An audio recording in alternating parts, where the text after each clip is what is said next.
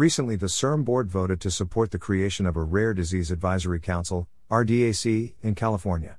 An RDAC is an advisory body providing a platform for the rare community to have a stronger voice in state government. They address the needs of rare patients and families by giving stakeholders an opportunity to make recommendations to state leaders on critical issues, including the need for increased awareness, diagnostic tools, and access to affordable treatments and cures.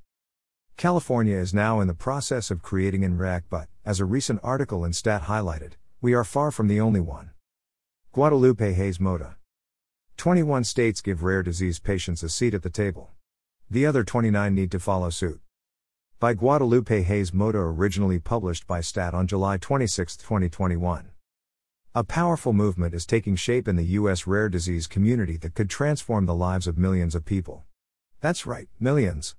Even though a single rare disease may affect only a few individuals, there are several thousand of these problematic diseases that are difficult to identify and treat.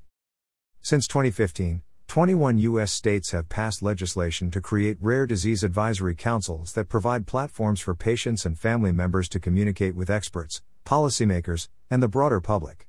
It's critical to seize this hopeful moment because the needs of so many people living with rare diseases go unaddressed. I know because I'm one of them. I was born and raised in a small town in Mexico and diagnosed at birth with hemophilia, a rare genetic disease that prevents the blood from clotting after trauma or injury. While treatment existed in other parts of the world, I had only limited access to it, forcing me to live an isolated childhood indoors, protected and isolated from the world.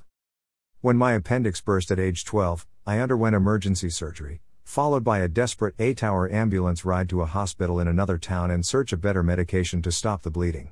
Doctors told my parents I was unlikely to survive, but against all odds I did, after clinically dying twice in the operating room. I am one of the few lucky people with my condition to have survived severe bleeding events without treatment. After this traumatic incident, my family moved to a small town in California's Mojave Desert. Navigating the healthcare system as an immigrant and not knowing the language was complicated. Accessing treatment and services for my disease was almost impossible at first. The nearest specialist was 90 minutes away. Thankfully, with help from the Hemophilia Association chapter in our area, I gained access to care and treatment. Read the complete article here.